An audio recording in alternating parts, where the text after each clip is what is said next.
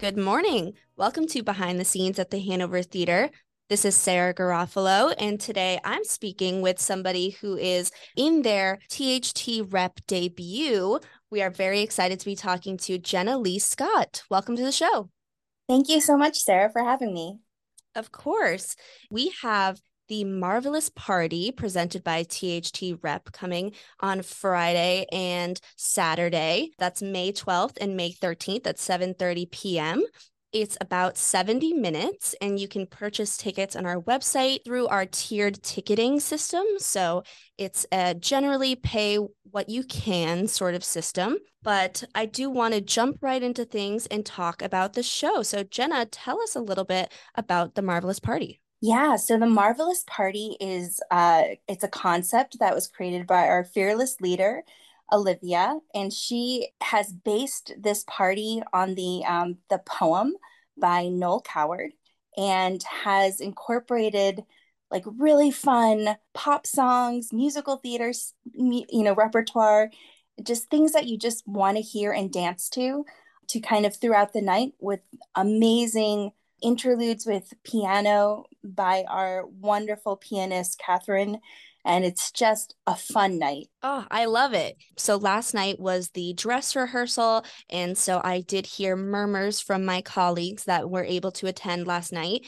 And I heard that it was just an absolute blast. They've got those cool colors up there, you know, the the pinks and the purple lights and and I heard it's it's you know, it's a different kind of vibe than the previous shows in the THT rep season.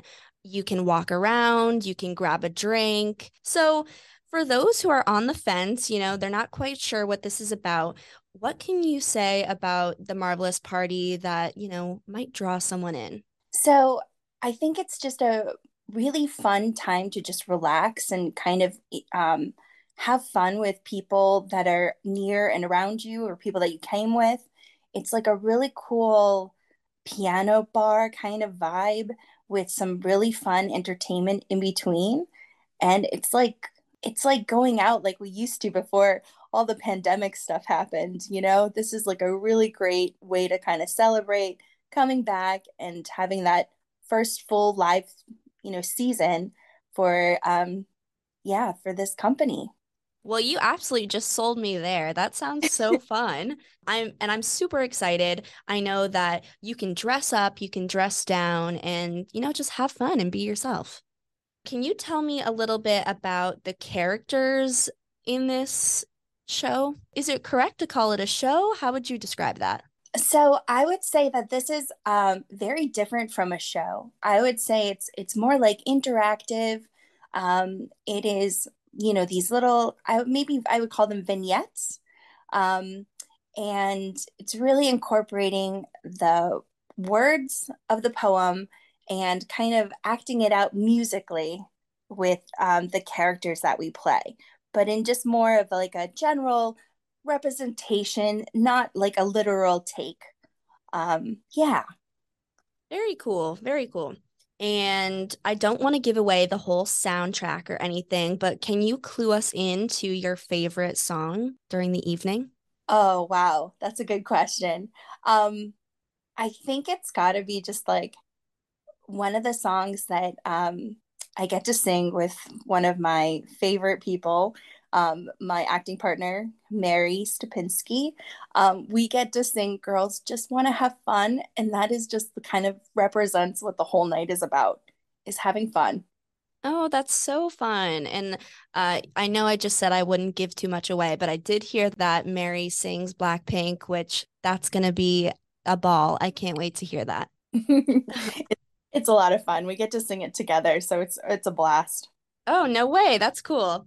Yeah. So let's talk about you a little bit. I was reading into your bio before we spoke, and boy, what a resume you have. The first thing that stuck out to me was that um, you did a voiceover for a video game, HRO Adventures of a Humanoid Resources Officer, and that's coming out on May 21st. Yeah, it's like around the corner. It's really exciting. Yeah. So, that- what's that like? You know, everyone plays video games, everyone hears those voiceovers in the video games, but how often do you get to talk to somebody who's involved in that process? Like, that's so cool. it was such a great experience. Um, I got to uh, play two different characters. So, just trying to like, um, you know, explore the different facets of the voice and like the characterization and the energy and different things like that it was such a unique experience for you know a typical stage performer um, to make sure that the voice represents you know all the physicality that you you're doing but you know because it's animated and it's on a you know it's a video game it's very different. Um, but you do a lot of the same things um, but making sure that that voice is activated with your with um with what you're, you know, what you would do if you were actually on stage doing it. So it was a lot of fun.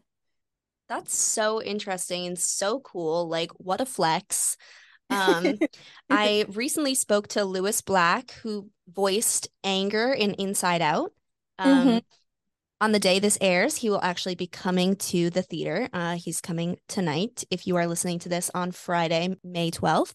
But he said basically the same thing. He said that it was an extremely rewarding experience to essentially go from the stage to voicing something that's not a physical representation of the character. You know it's it's your voice and your voice is doing all the work. And I, I just think that's that takes such talent and it's definitely a lot different than being on the stage i'm sure. Yeah absolutely. It's just a fun way of like um, being creative in a different way um, and and kind of entertaining people in all different facets. Cool. And so the first thing that I mentioned during our interview today was that this is your debut with the THT rep. So, and we talked a little bit about this before we started the interview, but you actually have a little bit of a history with the Hanover Theater.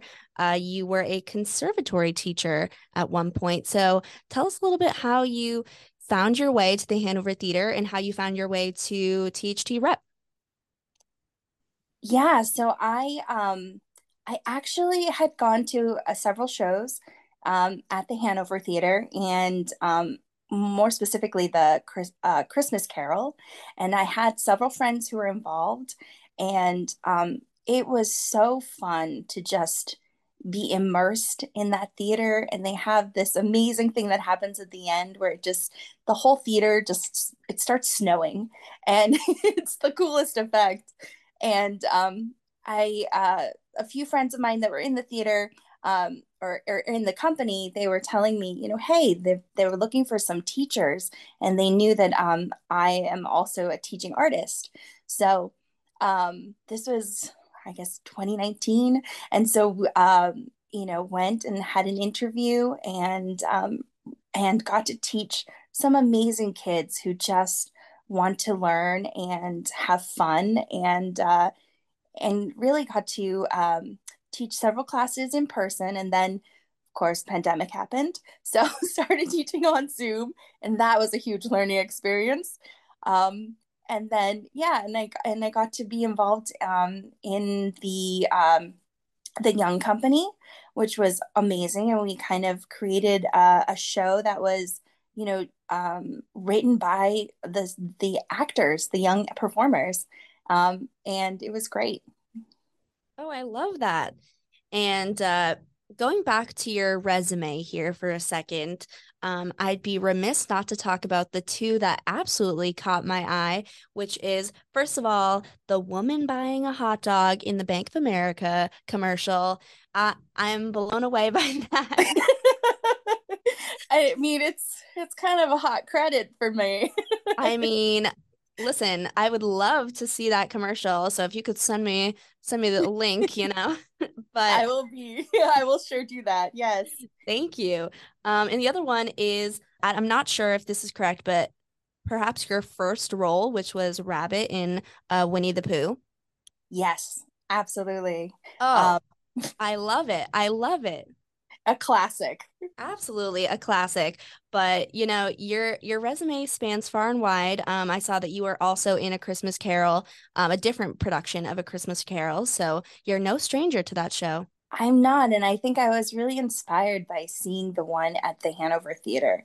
Um, that it's just uh, such a great story to, you know, bring you into the holidays.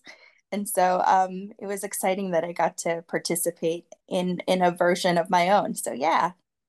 Oh, I love that.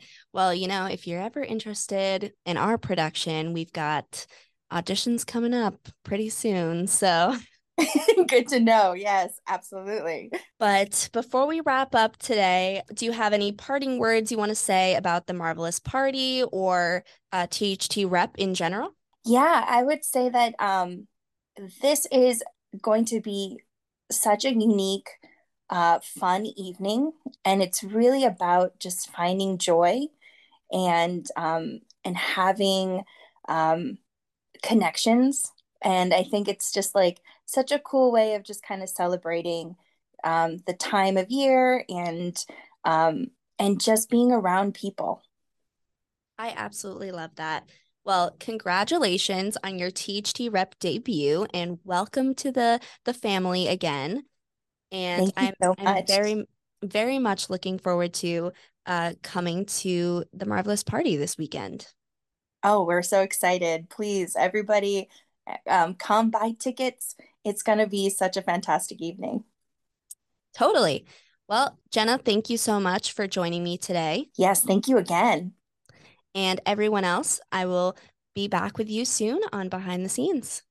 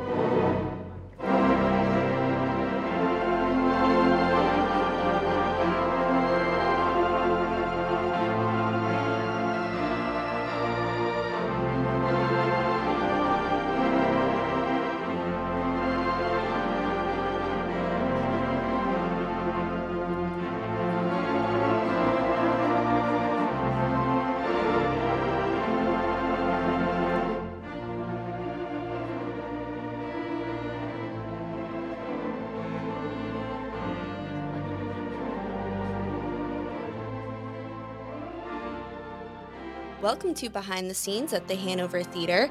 My name is Sarah Garofalo, and I'm super excited to be talking to a very special friend of the Hanover Theater today.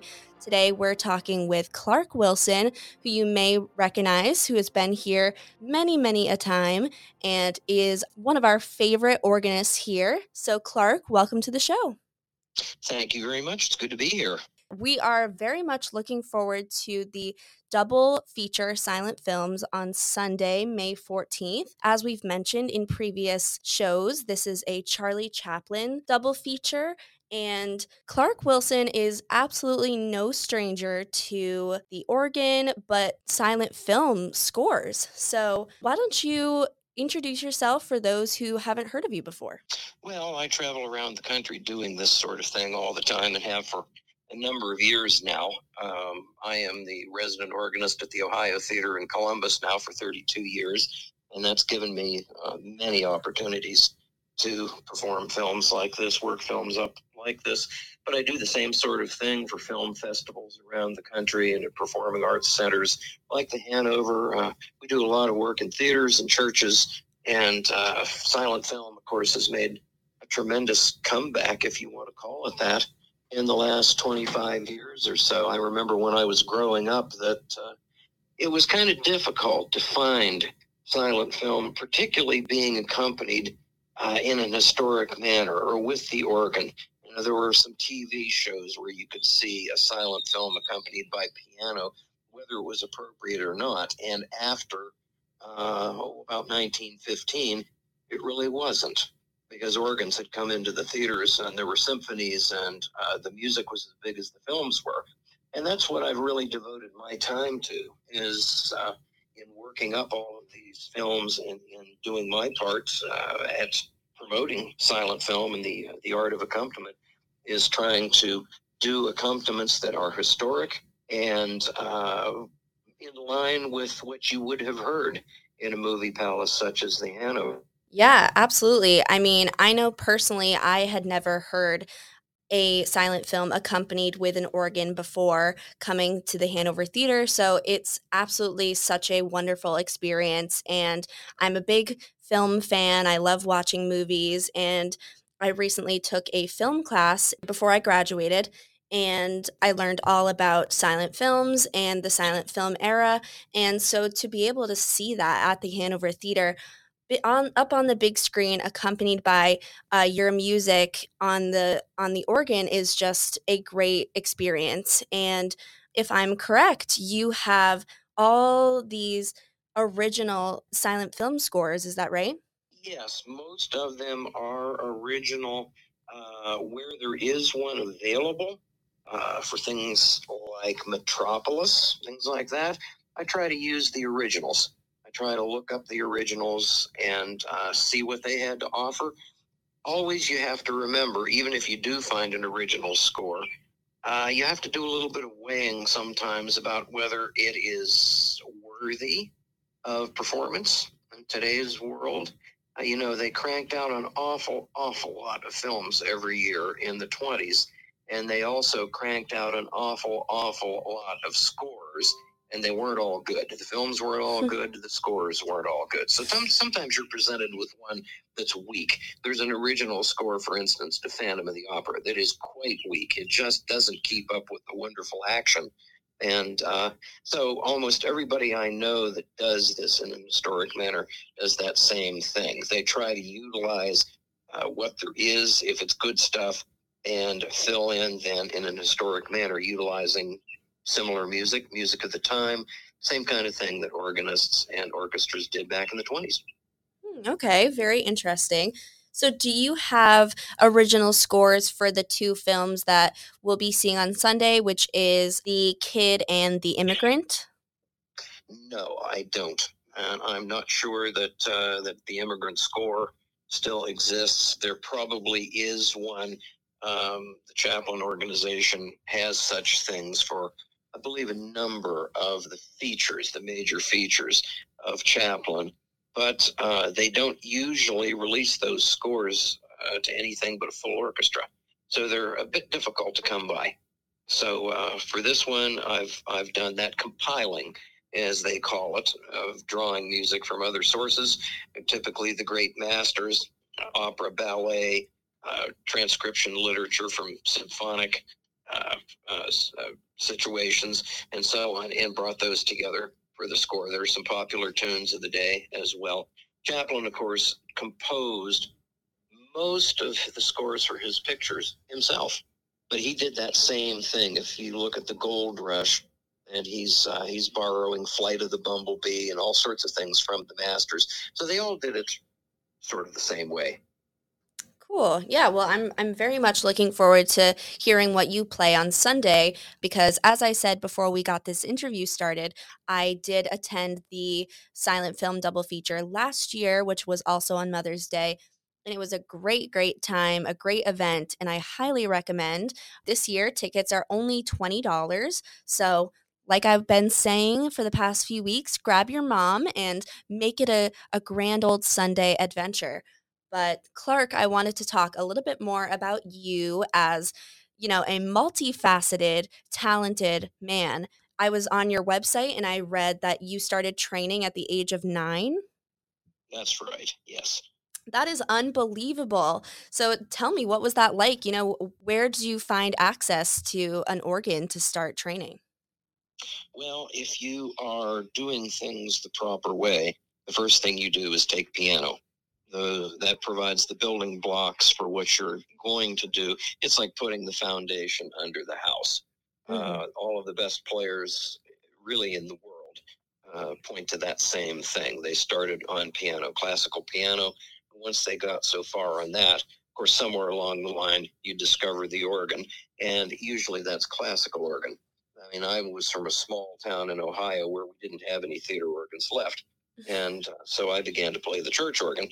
And after getting some record albums of theatrical instruments and loving the sound that was on those, I couldn't understand why our church organ didn't sound like that.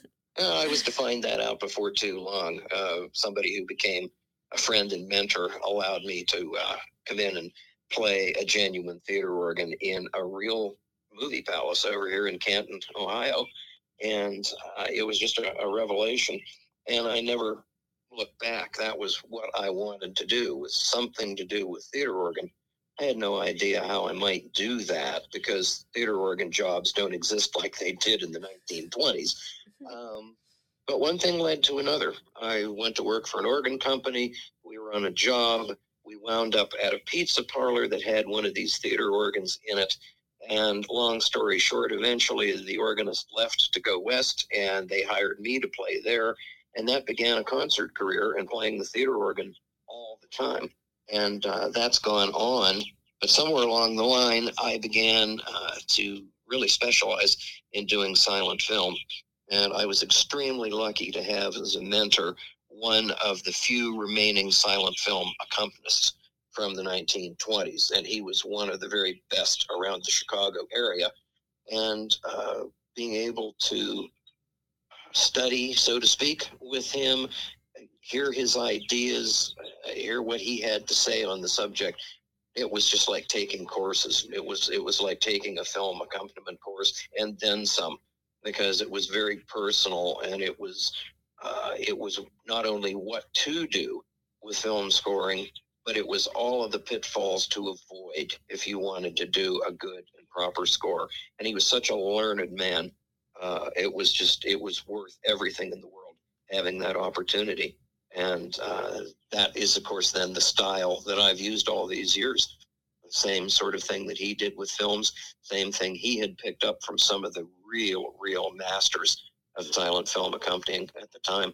So it's uh, it's a legacy that goes on, and I feel extremely fortunate to be a part of that all these years later. Wow. Yeah. I mean, and what a career you've had since all of this not only do you play the organ, but you also have your own pipe organ business that you've been running since the 80s. That's right, yes. And amongst other things, of course, we did all of the tonal finishing, the balancing, and getting all the sounds to be absolutely correct on the Hanover organ. And that was a that was a tremendous uh, task and a wonderful task to be involved with an instrument like that. This Wurlitzer organ that Don Phipps gave to the theater and installed with his crew uh, is one of the really, really large ones. Wurlitzer only built a few instruments like that back in the 1920s. And they were in the huge Fox theaters and in the New York Paramount Theater on Times Square. And to have an instrument like that for the Hanover that duplicates all of those sounds, that Don had pulled all of those different pipe stops together uh, to get that type of sound was really a thrill to work on because you don't get to work around an instrument of that magnitude all that often. There aren't that many. That's right. And like you said, we are we are just so grateful for Don Phipps and the whole organ team that spent over 10,000 um, man hours putting this together and assembling it and maintaining it over the years. It's it's truly incredible. So for this to be in our theater is just an unbelievable experience. So I I could not recommend it more to come see the mighty Wurlitzer in action, especially played by none other than Clark Wilson. But also on your website, I saw that you received a Technician of the Year and Organist of the Year from the American Theater Organ Society, and you're the only person to have done that. That's correct. Although I can suppose we should update that because there is a close friend of mine over uh, around the Binghamton, New York area who has received both of the awards now too. He's a spectacular technician and uh, both a fine classical and theatrical and silent film accompanist, uh, organist. And uh, so he's gotten that too. So the two of us share that. But uh, yeah, aside from that, it's just the two of us. You know, one thing we probably should mention if folks are listening to this and are on the fence, you know, do we we want to go hear an organ? You know, most people think of organs as marry them and bury them, and uh, that's about it. Well, uh, we need to mention that what we have at the Hanover, of course, is not a church organ in any sense of the word. It's more an orchestra. It sounds like a symphony playing except even bigger, sort of a symphony on steroids, because there are these two huge chambers on either side of the proscenium arch in the theater that hold all of the components of the organ. What you see the organist playing is the console, and that's the smallest part of the whole organ. Now, on either side uh, of that stage, these rooms are the, are the size of small houses and all of the thousands and thousands of components that are in there and the thousands of pipes to create all of these sounds of the symphony and they do the woodwind section the brass section the percussion section with all of the uh, the tonal percussions like the marimba and the xylophone and the glockenspiel and also all of the drums and the cymbals and the tambourine and the different sound effects and so on everything that you would see on stage when a symphony plays uh, is contained in these chambers, and that's what we're working with. Back in the day, they called these instruments unit orchestras. They were a one person band uh, capable of rolling your socks up and down your ankles with power whispering like the angels. So if you've not actually seen a silent film accompanied live in a theater like the Hanover on an organ like the Mighty Wurlitzer, you've not seen a silent film. Um, we're very lucky these days, of course, to be able to tune in on Sunday nights to Turner Classics and see the silent Sunday night presentations that they do. But when you sit in that movie palace and you see this on the big screen, particularly a comedy with an audience that really gets into it and the music is live, it's an experience and you have to live that. There's no other way to experience it than that. And uh, for our nickel, it's just the best. I couldn't agree more. And, you know, you need all four limbs to play this instrument. It is truly, it truly requires unbelievable talent. So I applaud you endlessly for being so talented on the organ. But so just to remind everybody listening, uh, that's this Sunday, May 14th at 2 o'clock p.m. There will be a Charlie Chaplin double feature with the silent films The Kid and the Immigrant here at the Hanover Theater.